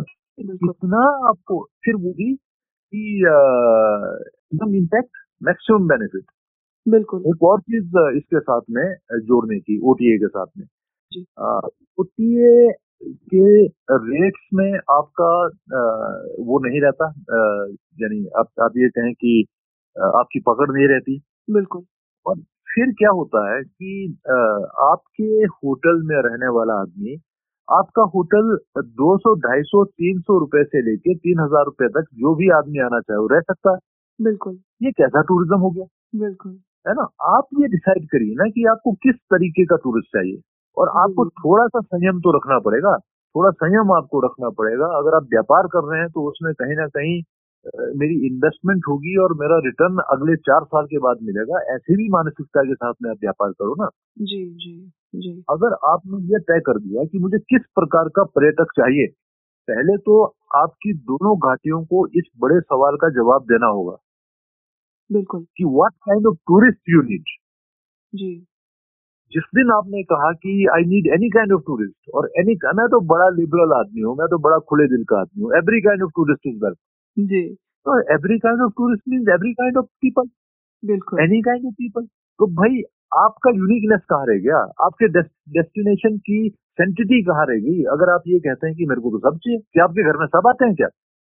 बिल्कुल बिल्कुल आपके घर में जो मेहमान आने वाला है उसका भी तो एक एक कैटेगरी है ना उसकी? जी जी। आपसे जो मिलने वाला व्यक्ति है उसकी भी तो एक कैटेगरी है ना? बिल्कुल। बिल्कुल। तो फिर जब आपके व्यक्तिगत जीवन के अंदर एक कैटेगरी है जब आपके घर के अंदर एक कैटेगरी है तो आपके डेस्टिनेशन के अंदर एक कैटेगरी क्यों नहीं होगी? बिल्कुल। आप पहले ये तो तय करें कि आपका आपका जो पोटेंशियल क्लाइंट है वो कौन है? जी। जिस दिन आप ये तय कर देंगे कि मेरा क्लाइंट ये है उसके हिसाब से आप अपने इंफ्रास्ट्रक्चर को डेवलप करना शुरू करेंगे। बिल्कुल बिल्कुल। मना तो किसी को भी नहीं ऐसा नहीं किसी को मना है। नहीं मना किसी को भी नहीं ओबराय के होटल में मना किसी को भी नहीं बिल्कुल आज में मना किसी को भी नहीं है। यानी भारत का या दुनिया का कोई भी नागरिक ताज के होटल में जा सकता है ओबराय के होटल में जा सकता है। जी। लेकिन जब जाता है जब आप उसके दरवाजे से अंदर होता हुआ व्यक्ति देखते हैं तो फिर आपको लगता है कि ये एक पर्टिकुलर पेइंग कैपेसिटी वाला आदमी है। जी बिल्कुल। और उस पर्टिकुलर पेइंग कैपेसिटी वाले आदमी से आप एक बहुत सेंसिटिव व्यवहार की आप उम्मीद करते हैं। बिल्कुल। है ना एक बहुत ही कल्चर्ड व्यवहार की आप उम्मीद करते हैं। जब आप लाहौल के अंदर लाहौल को अगर आप किसी बड़े ब्रांड की तरह अगर आप सोचते हैं जी। अगर आप ये ये चाहते हैं कि आपने ये डिसाइड कर लिया है कि मेरे पास में इस तरीके का पर्यटक आएगा तो फिर जिस तरीके का पर्यटक आपके पास आएगा उसी तरीके का पर्यटक का व्यवहार भी होगा। बिल्कुल। उसी कैटेगरी के पर्यटक का माइंडसेट भी होगा। बिल्कुल। उसके किस लेवल के माइंडसेट के साथ में आपने अपने समाज को इंटरेक्ट कराना है? जी। ये आपके ऊपर आपके ऊपर निर्भर करता है। जी आपने तो सर ये बिहेवियर और माइंडसेट की बात की तो मेरे जहन में सबसे पहले वही आ रहा है सर जो अटल टनल में रिसेंटली हुआ है। बिल्कुल वो mindset- होलीगंस का behaviour it was unacceptable sir वो माइंडसेट है वो माइंडसेट है। बिल्कुल। वो माइंडसेट है कल किसी ने मुझे वो एक जी न्यूज़ तक में वो इतने ज़बरदस्त तरीके से आ गया मैंने जिनमें एक एक का नाम हाँ। तक उन्होंने बताया उन्हें सुपरस्टार टैग करके बताया बिल्कुल। नाम बता दिया। हाँ नाम बता दिया। लेकिन ऐसे कितने लोगों के नाम बताओगे आप? बिल्कुल बिल्कुल। कितने लोगों के नाम बताओगे आप? और आपको वैसा वाला व्यक्ति चाहिए या फिर एक कोई और भी तो बहुत सारे लोग मनाली में घूम रहे होंगे जो बहुत बेहतरीन तरीके से बैठे होंगे? बिल्कुल। हमको तो ऐसा व्यक्ति जो हमारे स्थान पर आकर आदर के भाव के साथ में आए। एक बार वो चंद्रभागा संगम के पर पहुँचे तो उसको लगे कि मैं इस नदी के पानी के अंदर अपने पाँच हज़ार साल के इतिहास को देख रहा हूँ। बिल्कुल। है ना? मैं कहीं इस नदी के किनारे पर खड़ा होकर मैं कहीं ऋषि वशिष्ठ की कल्पना कर रहा हूँ। कहीं शिव पुराण और स्कंद पुराण के जो पवित्र पन्ने हैं वो कहीं मेरे नज़रों के सामने वो घूम रहे हैं वो तैर रहे हैं। कहीं खुदक निकाय सूच पिटक की जो टिप्पणियाँ हैं या जो उसमें जो बुद्ध के जो प्रवचन के बोल हैं कहीं मेरे कानों में वो चीज़ें घुस रही हैं और मैं इसके पानी को छू रहा हूँ तो कहीं ना कहीं मेरी सारी आत्मा पवित्र हो रही है। ऐसे भाव के साथ में जो आपके साथ में आपके पास में आएगा वो आपको ना केवल पैसा देके जाएगा वो आपको एक इंटेलेक्ट शेयरिंग देगा वो। बिल्कुल। वो आपको बहुत सारी नॉलेज शेयरिंग देगा वो। वो बहुत सारी चीज़ें आपके साथ बता के जाएगा। वो आपके साथ में एक संबंध जोड़ के जाएगा। बिल्कुल सर। आपने तो- सर चंद्रभागा का ज़िक्र किया तो मैं आपसे अगला सवाल उसी पर जानना चाह रही हूँ कि चंद्रभागा नदी और चंद्रभागा संगम से सर हम सभी जानते हैं कि आपका हमेशा से बहुत लगाव और श्रद्धा रही है। तो आपके मुताबिक सर इस जगह को इस संगम को किस तरह से आने वाले समय में बेहतर बनाया जा सकता है? इसमें दो चीज़ें हैं। एक चीज़ तो ये है कि इसके ऊपर भी 104 मेगावाट का प्रोजेक्ट प्रस्तावित है। प्रस्तावित क्या है बिल्कुल आवंटित है। जी। तो अब ये भी मैं कभी कभी मैं आँख बंद करके देखता हूँ तो मुझे बाँध नज़र आती है इसके आसपास में और कंक्रीट और वो बड़े बड़ा लोहा और बड़े बड़े ट्रक और हेलमेट पहन के हज़ारों लोग दिखते हैं। जी। तो यदि हमने उसकी कल्पना की तो फिर तो लगता है कि जो पाँच हज़ार साल का इतिहास आपने खत्म कर दिया। बिल्कुल। आपने एक ऐसा पानी खत्म कर दिया जो देश में गंगा जी की तरह दूसरा नदी का पानी है जो सड़ता ही नहीं है। बिल्कुल बिल्कुल। कहीं ना कहीं कहीं ना कहीं कुछ तो है ना इसमें। जहाँ जहाँ की मिट्टी आज भी 2000 साल पुरानी ब्रिटिश म्यूज़ियम में रखी हुई है। जहाँ बौद्ध और हिंदुओं के ग्रंथ भरे हुए जिस स्थान की स्तुति को लेके। जहाँ बड़े बड़े ऋषि मुनियों ने तपस्या की। आप बिल्कुल, 104 मेगावाट मेगा, मेगावाट के लिए उसको खत्म कर देंगे। बिल्कुल। एक एक प्रश्न तो ये है। इसलिए मैंने कहा था कि लाहौल के लोगों को चंद्रभागा संगम पर्व हर साल मनाना चाहिए। आप जी। यदि चंद्रभागा संगम पर्व मनाएँगे तो इस स्थान की जो ऐतिहासिक जो पृष्ठभूमि है इसकी जो धार्मिक पृष्ठभूमि है जो ऋग्वेद से शुरू होती है। जी। आप ये सोचिए ना यानी इतनी बेवकूफ़ी कोई आदमी कोई शासन कोई सरकार कोई कंपनी या वहाँ का समाज क्या इतनी बेवकूफ़ी होने दे सकता है कि जिस स्थान को ऋग्वेद ने जिस स्थान को माना उस स्थान को आप 104 मेगावाट में बेच दो? बिल्कुल। ये तो कहीं का तर्क नहीं बना ना। फिर तो आप सारे मंदिरों को उजाड़ दो ना। सारे जो मोहम्मद गजनवी ने जो काम किया वो आप खुद कर दो ना। मंदिरों में तो सोना भरा हुआ है। आज कौन से किसी मंदिर में कमी है? आप लूट लो ना उसको पैसा ही चाहिए तो। तो कहीं ना कहीं हमको हरेक तरीके से हमको सोचना पड़ेगा। इससे पीछे जो एबीजे शिपयार्ड कंपनी आई थी उनको ये प्रोजेक्ट आवंटित हुआ था तो फिर उनसे मैंने कम्युनिकेट किया था तो मैंने उनको ये कहा था कि मेरा हाथ जोड़ के निवेदन है कि आप तो इतने बड़े उद्योगपति है कहीं पर भी अपना प्रोजेक्ट लगा लोगे मेहरबानी करके स्थान को छोड़ दो। जी। तो उन्होंने सरेंडर कर दिया था। लेकिन अब ये सतलुज जल विद्युत निगम को ये मिला है ये सरेंडर करेंगे नहीं करेंगे कैसे होगा? आने वाला इसीलिए मैं कहा आने वाला समय जो है कोई बहुत अच्छा समय मुझे नहीं दिखता।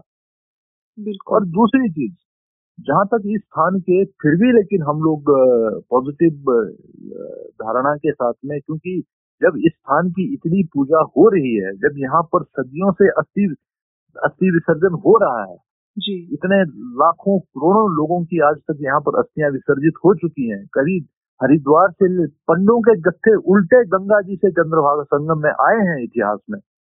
तो ऐसे स्थान की कहीं ना कहीं एक अपनी अलौकिक चीज़ भी होगी एक शक्ति भी होगी तो मुझे लगता है कि आने वाला समय उस दृष्टि से ठीक होगा। तो जो डेवलपमेंट की आपने बात की डेवलपमेंट के प्लान इसके कई बार बने और पहले भी बने बीच में भी बने अब भी बने। कहीं ना कहीं फिर मुझे लगता है कि अ, अच्छी चीज़ों के बारे में ही हम लोग सोचें तो अभी जो लेटेस्ट जो इसका डेवलपमेंट प्लान बना है उसमें घाट वाट की बात जो हो रही है जी। तो उम्मीद ये है कि वो घाट बनेगा क्योंकि वो तो वो समाज के कैपेसिटी की बात नहीं है। हम संगम पर्व मनाते हैं तो लाहौल के हरेक गाँव से वहाँ के लिए अनाज आया। जी जी बिल्कुल। है ना? हर एक गाँव से अनाज आया। वो अनाज इतना कि दो तीन साल वो चला फिर उसके बाद अगले पर्व में हमने कहा कि इसको कोकसर से लेके शिशु तक लोग अनाज दो। अगली बार फिर अगले कुछ आठ दस गाँव फिर ऐसे ऐसे करके तो ऐसा अनाज इकट्ठा करके अगर घाट बनाना होता तो हम लोग खुद ही बना लेते। बिल्कुल। अब ये बड़ी इन्वेस्टमेंट का है और इसीलिए मैं बोल रहा हूँ कि इंफ्रास्ट्रक्चर डेवलपमेंट के लिए स्पेशल पैकेज की बात केंद्र सरकार से होनी चाहिए क्योंकि शायद उतनी इन्वेस्टमेंट स्टेट गवर्नमेंट की कैपेसिटी से बाहर हो जाए। जी। और यदि आपके पास में 500-600 करोड़ रुपए चंद्रभागा संगम के सौंदर्यकरण के लिए घाट के निर्माण के लिए बड़े बड़े मेडिटेशन स्टेशन के लिए मंदिरों के लिए बौद्ध मठों के लिए स्तूप के लिए और मेरा तो एक बड़ा ये मानना है कि यहाँ पर तो द्रौपदी का उनकी प्रतिमा होनी चाहिए। जी। जिसके साथ में हम लोगों ने माता और पुत्र का संबंध स्थापित किया। तो बहुत सारी चीज़ें यहाँ पर हो सकती है उसके लिए बहुत सारे धन की आवश्यकता है और धीरे धीरे होगा होना होना चाहिए। यानी इतने बड़े पवित्र स्थान को श्रद्धा के स्थान को इग्नोर नहीं किया जा सकता ऐसा मुझे लगता है। जी। सर अभी अक्टूबर से लेकर अभी तक जितने टूरिस्ट आए हैं चाहे हिमाचल के टूरिस्ट हो या बाहर से भी टूरिस्ट आए हों तो हमने देखा कि सर भारी मात्रा में टूरिस्ट जो है वो त्रिलोकीनाथ या उदयपुर मंदिर की तरफ़ जाना चाह रहे हैं। और ज़ाहिर सी बात है सर इतने पुराने मंदिर हैं उनकी अपनी इम्पोर्टेंस है वो ज़रूर जाना हाँ। चाहेंगे। लेकिन सर एक कंसर्न मेरा यहाँ पर ये है कि जैसे ही टूरिस्ट सिस्सू से त्रिलोकीनाथ या उदयपुर की तरफ़ के लिए जाने के लिए मुड़ेंगे तो रास्ते हम्म। में सर एक तरफ़ इतनी खूबसूरत और इतनी पवित्र चंद्रभागा नदी है सर और दूसरी तरफ़ तांदी में कबाड़ी मार्केट लगी है sir I have. Nothing against them लेकिन हम्म। मेरा मेरे कहने का मतलब सिर्फ़ इतना है कि उन्हें शायद कहीं और शिफ्ट कर देना चाहिए जब टूरिस्ट जा रहा है जिस रास्ते से तो शायद हम उन्हें कबाड़ी मार्केट नहीं दिखाना चाहते जब एक बार ये इसका ब्यूटिफिकेशन का जो प्लान होगा ना चंद्रभागा संगम का जी। जो घाट वगैरह बनने का होगा तो मुझे लगता है कि उस प्लान में यहाँ के मार्केट्स को यहाँ के मार्केट्स के सौंदर्यकरण का भी ज़रूर ज़िक्र होगा। जी जी। होना ऐसा चाहिए। ऐसा मुझे लगता मैंने वो देखा नहीं है वो प्लान तो देखा नहीं है। अ, लेकिन मुझे लगता है कि बड़ा ऑब्वियस और बड़ा नेचुरल है कि एक बार अगर आप घाट बना रहे हैं जी। तो फिर ये जो चांदी पुल के आसपास के जो जो जो स्ट्रक्चर है मुझे लगता है वो भी ब्यूटीफाई होंगे। और ब्यूटीफाई होने के बाद में फिर वो रीअलॉट किया जा सकता है। जो गवर्नमेंट की लैंड है वो रीअलॉट करें टेनेंट को। जी। और जो प्राइवेट लैंड या जो प्राइवेट मकान या जो ज़मीन है जिसकी तो वो अपने हिसाब से वो करें। तो मुझे ऐसा लगता है कि उसमें it has to be included जी बिल्कुल। सर चर्चा की जब हमने शुरुआत की तो जितने भी लाहौल के लोकल रेजिडेंट्स हैं मेजोरिटी का कंसर्न जो मुझे मैसेज में या कमेंट सेक्शन में लोगों ने कहा तो वो ये था कि टनल के शुरुआत होने के बाद टूरिज़्म आने के बाद जो सबसे बड़ा कंसर्न उनके लिए दिखता है वो है ट्रैफ़िक और पार्किंग क्योंकि सर वही बात है, अगर टनल से जैसे ही टूरिस्ट आगे बढ़ता है तो हर कोई चाहेगा कि राजा केपन के मंदिर में माथा टेक कर निकले लेकिन एक हम्म। भी गाड़ी अगर मंदिर के सामने रुक जाती है तो करीब टनल तक लाइन लग जाएगी। तो इतने हाँ। टूरिस्ट आएँगे और अगर पुलिस की बात करें तो सर टोटल हमारे पास अगर एसपी और डीएसपी को हम मिलाते हैं तो 222 पुलिस है कर्मी है। और टोटल चार ही हमारे पास पुलिस पोस्ट भी हैं। तो कैसे हाँ। मैनेज होगा सर? पुलिस की भी कमी है ट्रैफ़िक मैनेज नहीं हो रहा है पार्किंग की हमारे पास जगह नहीं है। अगर हम चलिए हेलीपैड सिसु का हेलीपैड दे दिया गया है लेकिन लाहौल सिर्फ़ सिसु हेलीपैड नहीं है ना सर। लोग त्रिलोकीनाथ उदयपुर तक जाना चाहेंगे उधर स्पीति भी जाना चाहेंगे तो कैसे मैनेज होगा ये सब? हाँ ये तो ये तो पहले सोचना चाहिए था बिल्कुल बिल्कुल। ये ये कोई आज सोचने की बात थोड़ी है। ये तो दस साल पहले सोचना चाहिए था। लोग तो बच्चा पैदा होता है तो उसी दिन पता नहीं क्या क्या कर देते हैं। जी। कोई इंश्योरेंस ले लेते हैं। ये सब कुछ तो पेट में ही कर देते हैं सारा काम। बच्चा पेट में और कोई इंश्योरेंस हो रहा है। कोई कोई कोई तो स्कूल सुना है कि कई कई साल पहले ही वहाँ बुकिंग हो जाती है स्कूलों में एडमिशन के लिए। नहीं ये मैं पहली बार सुन रही हाँ। तो ये तो बड़ा ये ये तो एक मुखौल का और ये मज़ाक का सवाल है। तो इसका तो जवाब ये कि भाई जब पेट में बच्चे के लिए लोग अपने लिए इतना करते हैं तो एक सारा जिला जो है वो वैसे ही छोड़ दिया है। पता नहीं था कि वही दस साल बाद या पाँच साल बाद आठ साल बाद ये होने वाला है। बिल्कुल। अब क्या करना अब तो अब तो अब तो भुगतो और क्या करना? सर कुछ तो ऑल्टरनेटिव निकालना पड़ेगा क्योंकि भुगतेंगे तो हम सभी भुगतेंगे सर फिर टूरिस्ट भुगतेंगे भुगतेंगे हम हाँ। लोकलाइट भी भुगतेंगे। नहीं बिल्कुल आपकी बात ठीक है। अल्टरनेट फिर भूटान मॉडल है। बिल्कुल। इसका अल्टरनेट फिर भूटान मॉडल है। आप ये आप आप इस चीज़ को ध्यान में रखे चलो कि आपको किस तरीके का टूरिस्ट चाहिए। जी। और आपकी जो अपनी कैरिंग कैपेसिटी है वो कैरिंग कैपेसिटी कितनी है? उसको हर साल कितना प्रतिशत उसको बढ़ाना है? उसका क्या टारगेट है? और बियॉन्ड कैरिंग कैपेसिटी आपके पास में लोग ना आए अगर कोई डे विजिटर आता है तो उसके साथ में किस तरीके का ये एक मैंने पिछले कुछ साल पहले जब मनाली में बहुत सारी समस्या हुई थी तो उस समय ये कुल्लू में राकेश कंवर जी डिप्टी कमिश्नर होते थे। जी। तो उनको मैंने एक मॉडल सुझाया था उसका नाम था package based integrated model of tourism जी। तो ताकि किस तरह से हम जो बहुत ज़्यादा प्रेशर पड़ने वाले जो स्थान है कुल्लू मनाली के जी जी। उसके प्रेशर को थोड़ा सा डाइल्यूट करके बाइफ्रिकेट करके हम कोई नई जगह पर हम लोग उसको उसको भेज दें। तो इसका जो यानी इस ये सारे मैनेजमेंट में अगर आपको जैसे हम लोग हैं तो इसका इसका जवाब भी भूटान मॉडल ही है। हमको ये तो देखना पड़ेगा कि जो हमारा आने वाला जो व्यक्ति है जो हम लोग चाहते हैं कि ये आए आखिर वो कौन है वो? हमारा जो पोटेंशियल क्लाइंट है जिसको हम लोग चारों तरफ़ से देख पर के हम लोग कह रहे हैं कि भाई इस प्रकार का टूरिस्ट हमको चाहिए। एक प्रकार वो प्रकार हमारा एक बार वो प्रकार हमारा डिसाइड हो जाए उसके बाद में जो हमारी कैरिंग कैपेसिटी है उस कैरिंग कैपेसिटी के हिसाब से और उसमें भी हर एक साल टारगेट हम रखें कि इस कैरिंग कैपेसिटी को इस साल हमने इतना बढ़ाना है। जी। तो कैरिंग कैपेसिटी का मतलब ये नहीं होता कि हमने हमारे होटल में कमरे कितने हैं। तो कैरिंग कैपेसिटी और भी बहुत सारी चीज़ों के साथ में जोड़ के हम लोग तय करते हैं और बड़े अफसोस की बात है कि अपने प्रदेश में कैरिंग कैपेसिटी जो है वो पीडब्ल्यूडी वाले या कोई बिजली वाले या कोई पानी वाले या कोई ऐसे ऐसे लोग मेरे ख्याल से तैयार करते हैं ऐसा मैंने सुना है। तो ये सारी चीज़ें चलिए तो इस कैरिंग कैपेसिटी को देखकर और उसके बाद में हर एनुअली कैसे हमने उसको इंक्रीज करना है इम्प्रूव करना है उसको जब आप देख के आप टूरिज़्म को रेगुलेट करेंगे या उसको चलाएँगे तो मुझे लगता है कि वो ऐसा नहीं होगा जो जो आपका अंदेशा है वैसा नहीं होगा। जी। एक बार मैंने कुल्लू मनाली के लिए एक integrated package based integrated model की बात की थी। कि कैसे एक जगह पर मुझे लगता है कि डॉक्टर जो मेडिकल साइंस वाला डॉक्टर है वो भी यही करता है। और जो इकोनॉमिक्स का जो मास्टर है वो भी यही करता है। कि जहाँ पर आपका बहुत ज़्यादा आघात पड़ने वाला स्थान है वहाँ से उसको डाइवर्ट करके किसी ऐसे स्थान पर लेके जाना जो बिल्कुल आपका हेल्दी हो। जी। जहाँ पर बिल्कुल अभी किसी प्रकार का कोई किसी चीज़ का प्रभाव ना हो। तो इस तरह से बहुत सारी चीज़ें हम लोग योजना बना सकते हैं। अदरवाइज़ तो ये, ये सारी ये चीज़ें अगर हम लोग नहीं करेंगे तो फिर तो फिर तो वो ट्रैफ़िक जाम भी लगेगा। क्योंकि अभी हमारे पास में फ़िलहाल तो हमारे पास में डे विजिटर बहुत ज़्यादा होंगे इनिशियली नाइट स्टे करने वाले लोग भी होंगे लेकिन वो धीरे धीरे बढ़ेंगे। वो धीरे धीरे तब बढ़ेंगे जब एक्टिविटीज़ बढ़ेंगी। बिल्कुल। और एक दो साल तो इसमें लगेगा। और उस एक दो साल के बीच में बहुत सारे डे विजिटर होंगे डे विजिटर बाद में भी होंगे। जी।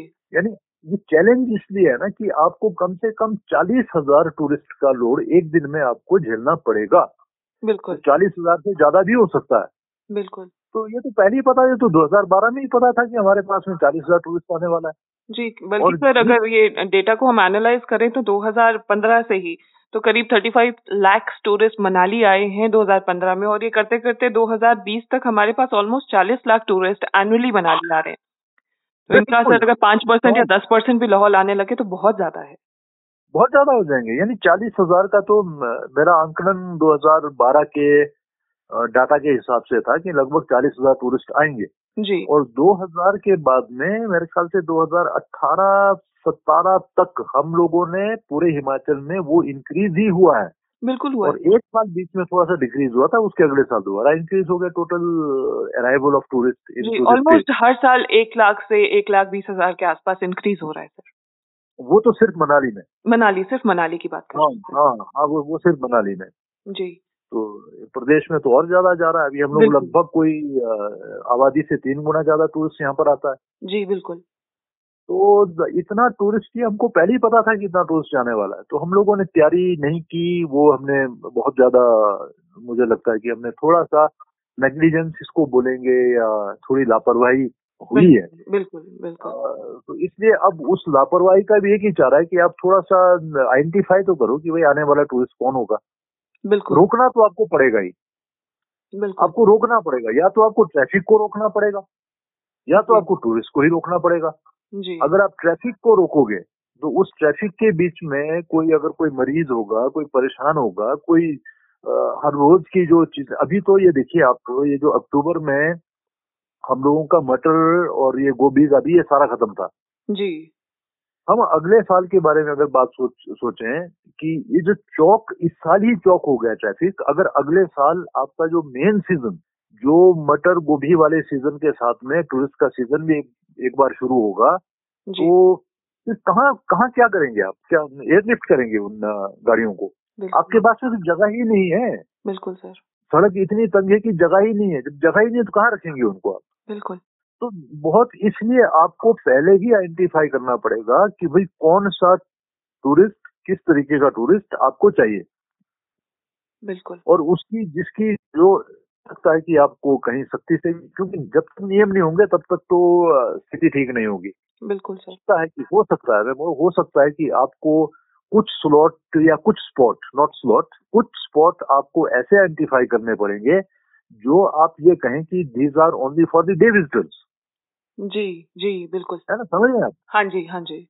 है ना कुछ कुछ जो पॉइंट ऑफ़ अट्रैक्शन है हमारे कंप्लीट डेस्टिनेशन लाहौल के अंदर तो उनको आपको ये कहना पड़ेगा कि if day visitors are coming to Lahaul Spiti they go to Chhatru why not Chhatru let them explore till Chhota Dara and बातल जी। छोटा दड़ा और बातल की जो खूबसूरती है और जो रोमांच है उस रास्ते का तो वो भी अपने आप में एक अप्रतिम रोमांच है। बिल्कुल। तो कुछ लोगों को आप ये कहें कि आप लोग उस साइड को जाएँ। तो ये जो पैकेज बेस्ड इंटीग्रेटेड मॉडल था कुल्लू मनाली के लिए ये भी वही था। जी। लेकिन समस्या ये हो जाती है कि यानी कुछ बातों को समझने में हम लोग बहुत टाइम लगा लेते हैं। जी बिल्कुल, जब हम लोग समझते हैं तो तब तक वो टाइम निकल चुका होता है। देर हो चुकी होती तो डे विजिटर के लिए आपको अलग से स्पॉट आइडेंटिफाई करने पड़ेंगे जहाँ पर वो आए वो घूमे फिरे उस इलाके को देखें। हमारे पास तो 24 percent of total land area of Himachal Pradesh है मोर देन 24 परसेंट बिल्कुल बिल्कुल सर हमको क्या कहता है लोगों को इधर उधर भेजने का? लेकिन कुछ इलाकों को हमको आइडेंटिफाई करना पड़ेगा फॉर द डे विजिटर्स और कुछ इलाकों को हमको ओपन करना पड़ेगा for the people those who are staying at least for two nights in Lahaul Spiti in Lahaul valley अभी फ़िलहाल स्पीति की तो बात हम नहीं कर रहे हैं। हाँ जी। लाहौल घाटी के अंदर यानी कम से कम दो नाइट का पैकेज तो उनका लाहौल के अंदर हो। एक नाइट वाले को भी आप मना कर दो। कम से कम दो नाइट का पैकेज वो वहाँ का लें और उसके बाद में दे कैन डू या फिर only one night package those tourist who are further moving to Leh और लद्दाख जी जी। है ना? तो ऐसा जब तक आप तालमेल आंकड़ों के साथ में नहीं करेंगे तब तक बात नहीं बनेगी। और दूसरा ये जो थोड़ा सा मैं तो पीछे भी मैंने उनमें भी उस इंटरव्यू में भी कहा था तो वो मैं दोहराता हूँ कि सरकार को जो वहाँ का जो नौजवान है जो पर्यटन के व्यवसाय में आना चाह रहा है जी। उसको सब्सिडी देना चाहिए क्योंकि सेंट्रल गवर्नमेंट की भी सब्सिडी सब्सिडीज होती थी। बिल्कुल। तो बीस पच्चीस परसेंट तीस परसेंट तक उसको सब्सिडी देना चाहिए to encourage him to get into this business बिल्कुल। और आपको लगता है सब्सिडी के साथ साथ में क्योंकि जब आप इस तरह के सर्विस सेक्टर है या प्रोफेशनल फ़ील्ड में आप प्रोफेशनलिज्म लाने के लिए थोड़ी बहुत किसी तरह की स्किल डेवलपमेंट ट्रेनिंग या ऐसा कुछ भी होना चाहिए? मुझे नहीं लगता मनीषा की कोई भी एरिया ऐसा छूटा होगा जिसके बारे में मैंने पहले बात नहीं की होगी। I feel very proud and very not proud but very satisfied I feel very satisfied कुछ साल पहले लग्जरी टैक्स के कटौती के लिए होटल एसोसिएशन केलंग के जो पदाधिकारी वो मेरे से मिले थे। जी। तो सुझाव लेने के लिए कि हम कैसे इसको ड्राफ्ट करें चिट्ठी को इसमें क्या लिखें कैसे कैसे करें क्या करें। तो मैंने उनकी चिट्ठी बनाई थी और फिर मैंने उनको एक सुझाव दिया था कि यही जो यूनिकनेस यूएसपी जी। इसी यूनिकनेस को ऐड करने के लिए मैंने उनको ये कहा था कि आप क्या काम करो कि केलंग में एक होटल मैनेजमेंट का इंस्टीट्यूट खोल दो। जी। और वो होटल मैनेजमेंट का इंस्टीट्यूट पूरे देश में दुर्लभ इंस्टीट्यूट इसलिए बनेगा क्योंकि it is run and it is managed और govern by the hotel association यानी देश में कोई भी होटल एसोसिएशन ऐसा नहीं है जिसने अपने बूते पर होटल मैनेजमेंट का इंस्टीट्यूट खड़ा किया हो। करेक्ट सर जी। तो कितना यूनिक होना था जब लोगों को पता लगता कि एक होटल मैनेजमेंट का इंस्टीट्यूट है वहाँ के जागरूक लोगों ने आने वाले समय में पर्यटन की संभावनाओं में प्रोफेशनलिज्म स्किल को लाने के लिए अपना ही एक इंडिपेंडेंट इंस्टीट्यूट खोल दिया। बिल्कुल। कि आप अपना एक होटल मैनेजमेंट का इंस्टीट्यूट खोल दो that would be affiliated by Himachal Pradesh university और उसमें आपका नाम भी हो जाएगा और उससे फ़ायदा क्या होगा कि आपके यहाँ का जो वर्क फोर्स है चाहे वो आप लद्दाख की बात करो चाहे लाहौल की बात करो यानी गोवा से लेके देश के भिन्न भिन्न स्थानों के लोग यहाँ पर आके काम करते हैं। जी। आप अपने नौजवानों का स्किल डेवलपमेंट करोगे। बिल्कुल। और आपके अपने नौजवान पढ़ेंगे उस इंस्टीट्यूट में आपके अपने नौजवान ट्रेंड होंगे वो उस इंस्टीट्यूट से ट्रेनिंग लेने के बाद में देश विदेश में कहीं भी जा सकते हैं लेकिन अपने स्थान पर भी रह सकते हैं। बिल्कुल। हॉस्पिटलिटी का एक बड़ा ज़बरदस्त नियम है कि मान लीजिए मैं आपके घर में आ गया। जी। और आप उस दिन आपके मैं आपका दोस्त हूँ उस दिन आपके घर में बहुत सारे मेहमान आने वाले हैं। आठ दस लोग आने वाले हैं। तो आपने कहा कि मेरी थोड़ी तबीयत ठीक नहीं है तो मैं ऊपर वाले अपने कमरे में जाके सो रही हूँ तो ये आठ दस मेहमान आने वाले हैं तो आप इसको देख लेना। जी। चाहे मैं जितना मर्ज़ी जान लगा दू मेरे अंदर अतिथि सत्कार की वो भावना नहीं आएगी जो आप कर सकते थे। जी जी। है ना? आप चाहे बाहर के प्रदेश क्योंकि ये जनजातीय क्षेत्र भी है ये एक बड़ा ब्रैकेट में लिख के रखना चाहिए अपने माइंड और माइंडसेट के अंदर कि हम लोग ट्राइबल हैं। बिल्कुल। और ये जो ट्राइबलनेस का जो भाव है ट्राइबलनेस का जो एक बहुत बड़ा तमगा हमको मिला हुआ है ट्राइबलनेस का एक बहुत बड़ा जो फॉर्चुनेट हम लोग हुए हैं टू बी ए ट्राइबल और ट्राइबल्स तो हमको इसको भी ध्यान में रखना है कि हमारे होटल्स के अंदर या हमारे गेस्ट हाउसेस के अंदर हमारे रेस्टोरेंट के अंदर चाहे देश के किसी भी भाग का कर्मचारी क्यों ना हो जी। वो उतना अतिथि सत्कार मन से नहीं कर पाएगा जितना आपके अपने स्थान का कोई नौजवान या नवयुक्ति कर पाएगी। ब्रिलियंट एग्ज़ाम्पल सर मैं बिल्कुल अग्री करती हूँ एग्ज़ाम्पल बिल्कुल बिल्कुल. हाँ तो उस उस अतिथि सत्कार की ओरिजिनलिटी को लाने के लिए in front of the client और in front of the tourist why don't you train your own people बिल्कुल. तो मैं इसलिए खुश होता हूँ कि कोई भी सब्जेक्ट ऐसा नहीं है जो मैंने वहाँ के समाज के साथ में और उनके भिन्न भिन्न स्टेक होल्डर्स के साथ में पिछले कई सालों से डिस्कस नहीं किया हो। जी। नहीं मानते हैं तो क्या क्या कर सकते हैं? कोई हाँ जी? जी जी आप कह रहे थे सर। हाँ मैं बोल रहा हूँ कि नहीं मानते तो क्या कर सकते हैं? बिल्कुल सर। आप कुछ नहीं कर सकते। जी। हमारा काम काम है बताना और वो बताना भी इसलिए कि कोई कोई भगवान ने कोई ऐसा कोई वो स्पेशल कोई बैटरी या कोई चिप नहीं डाला हुआ है। वो इसलिए क्योंकि चिंतन करते हैं। जी। जिस स्थान की चिंता करते हैं उसके विषय में निरंतर चिंतन करते हैं और चिंतन करते करते ये सारी चीज़ें निकलती हैं। बिल्कुल। ऐसा वैसा होना चाहिए ऐसा होना चाहिए।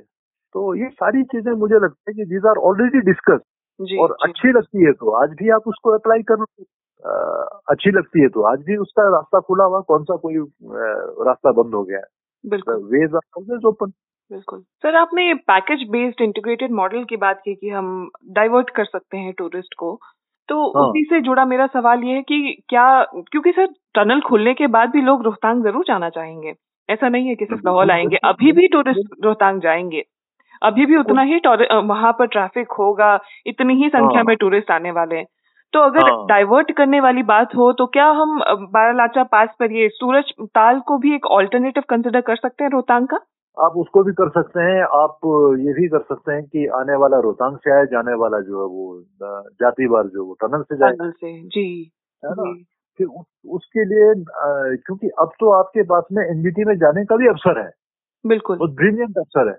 ब्रिलियंट अवसर है। लेकिन जाए ना तो कोई कोई कोई जाए आप उनसे कहें कि जो 1200 गाड़ियों का जो आपने संख्या दी है रोहतांग के लिए जी। आप इसमें उस उन गाड़ियों को ऐड कर लो क्योंकि टनल के ऊपर प्रेशर पड़ रहा है। टनल तो एक नेशनल इंपॉर्टेंस की चीज़ है। बिल्कुल टनल के ऊपर प्रेशर पड़ रहा है इसलिए उस प्रेशर को डाइवर्ट करने के लिए हम लोगों ने ये प्लान किया है कि the people those are coming to Lahaul they will come by a फलाना place and they will go by फलाना प्लेस या अनदर प्लेस जी बिल्कुल। इसलिए those vehicles should be allowed which are generally which are naturally allowed वैसा उनके ऊपर प्रतिबंध नहीं है to cross the Rohtang pass if you are going to the another valley जी बिल्कुल। लेकिन अगर कोई कम्युनिकेशन की ज़रूरत है that communication can also be made बिल्कुल। तो वो भी ऐसा, ऐसा भी हो सकता है कि आप एक जगह से आ रहे हैं let them enjoy all the places यानी कितनी खूबसूरत देखो रोहतांग कितना खूबसूरत है बिल्कुल। उसका रास्ता कितना खूबसूरत है।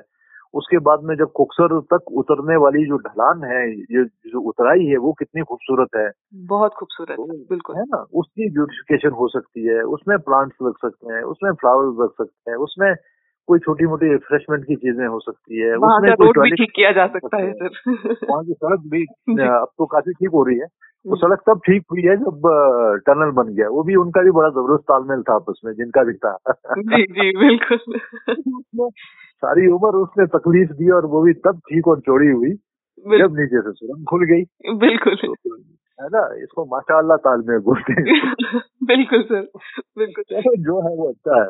जी सर हाँ। आखिरी सवाल मेरा जब मैं एच आर गौर जी से मैंने इस विषय पर चर्चा की थी सर तो उन्होंने भी हाँ। कंसर्न रेज किया जो कि मुझे लगता है काफ़ी जेन्युइन और इम्पोर्टेंट भी है कि उनका मानना है कि जब एरिया में इलाके में टूरिज़्म बढ़ेगा टूरिस्ट ज़्यादा आएँगे तो उतने ही ज़्यादा यूथ जो है ड्रग्स में इन्वॉल्व होंगे तो ये एक बहुत बड़ा कंसर्न है सर और मुझे लगता है सर जब हम कसौल मलाना जैसी जगहों का नाम लेते हैं तो आजकल वो अपनी हाँ। खूबसूरती से ज़्यादा इस तरह की चीज़ों में इन्वॉल्वमेंट की हम्म। वजह से उनका ध्यान ज़्यादा आता है तो हम नहीं हाँ। चाहेंगे सर कि जब कभी फ्यूचर में लाहौल का कोई नाम ले तो उनके दिमाग में इस तरह की कोई बात आए तो इसको टाइमली कंट्रोल करने की ज़रूरत है और किस तरह से किया जा सकता है आपकी क्या राय है इस पर मुझे ऐसा लगता है हालाँकि इस बारे में मैंने बहुत ज़्यादा सोचा नहीं है लेकिन मुझे लगता है कि नंबर एक जी। कसोल और मणिकरण और ये पुलगा और मलाना ये क्यों पॉपुलर हुए? क्यों ये ड्रग्स के हब बने?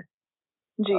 उसमें अवेबिलिटी ऑफ़ द ड्रग्स तो एक पहलू है ही है। एक एक बड़ा पहलू है कि the places which are producing those kind of things वो प्रोडक्शन तो ठीक। दूसरा मुझे ये लगता है कि ये वो इजी हाइड हाइडआउट्स थे जहाँ पर आपको पकड़े जाने का खतरा नहीं था।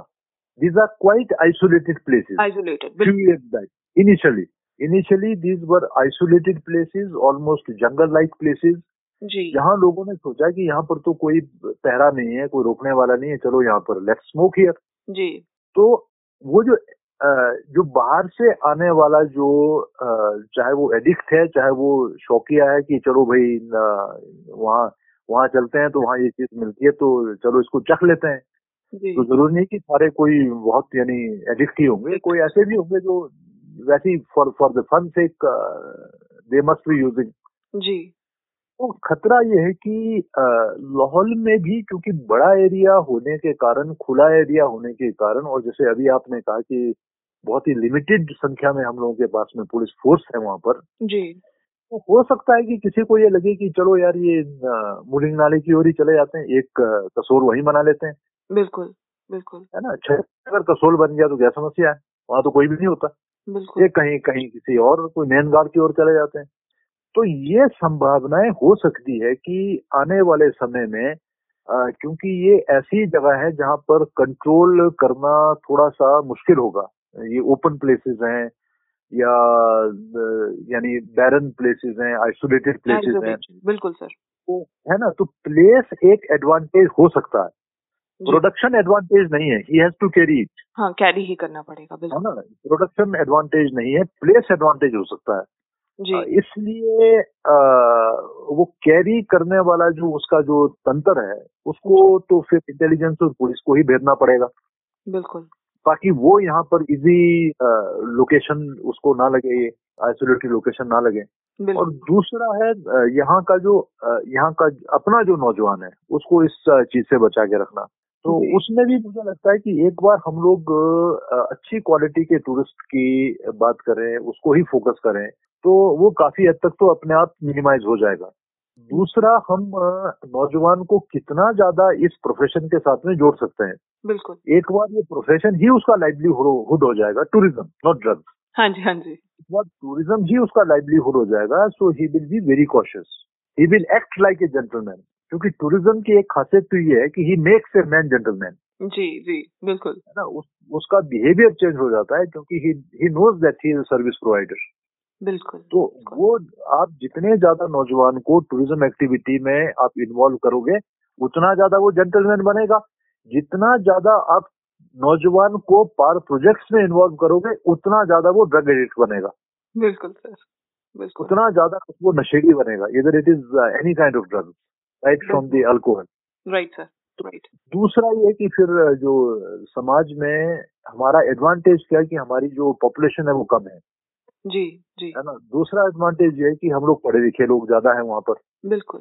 हालाँकि सब जगह नहीं है लेकिन मेजोरिटी है। मेजोरिटी में पढ़े लिखे लोग भी हैं और रेट ओवरऑल हमारा काफ़ी अच्छा है सर है ना? हाँ हाँ वो वो है। बिल्कुल। इसलिए पेरेंट्स को और जो मेच्योर लोग हैं उनको देखना पड़ेगा कि कहीं कोई ये जनरेशन या ये पॉपुलेशन उधर की ओर टिल्ट तो नहीं हो रहा है। बिल्कुल तो वो चेक्स तो हमको फिर अपने फैमिली के स्तर पर या फिर गाँव के स्तर पर वो सारी चीज़ें देखनी पड़ेंगी।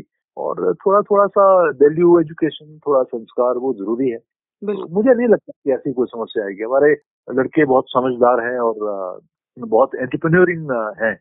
जी जी। तो भी यही करेंगे सर कि ऐसी ऐसी कोई समस्या आगे फ्यूचर में देखने को तो डेफिनेटली ना मिले। हाँ नहीं ऐसा ऐसा नहीं होगा क्योंकि ऐसा मुझे लगता नहीं जो हमारा नेचर है वो ऐसा नहीं है। क्योंकि हम हम हमेशा जो है ना क्योंकि हम लोगों ने सदियों का स्ट्रगल किया है। बिल्कुल। सदियों से स्ट्रगल किया है सदियों से उस सदियों के स्ट्रगल ने क्या किया है कि एक बहुत ही स्टेबल पेशेंस हमारे डीएनए में डाल दिया है।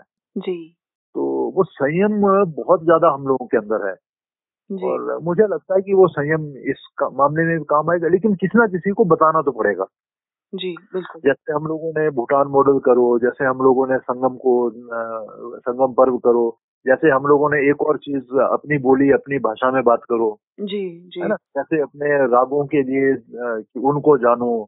जैसे ये सारे काम हम लोगों ने किए हैं वैसे किसी को ड्रग्स की ओर ना जाए ये काम भी किसी को करना पड़ेगा। बिल्कुल सर इनिशिएटिव तो लेना ही पड़ेगा। हाँ इनिशिएटिव लेना पड़ेगा और उसका डेफिनेटली उसका असर होगा। जी। थैंक यू सर आपने हाँ। समय दिया हमारे साथ जुड़े इतनी महत्वपूर्ण जानकारी हमसे साझा की आपका बहुत बहुत धन्यवाद। बहुत अच्छा लगा सर आपसे बात करके। हाँ, बहुत बहुत धन्यवाद मुझे भी अच्छा लगा। Thank you so much right right Manusha thank you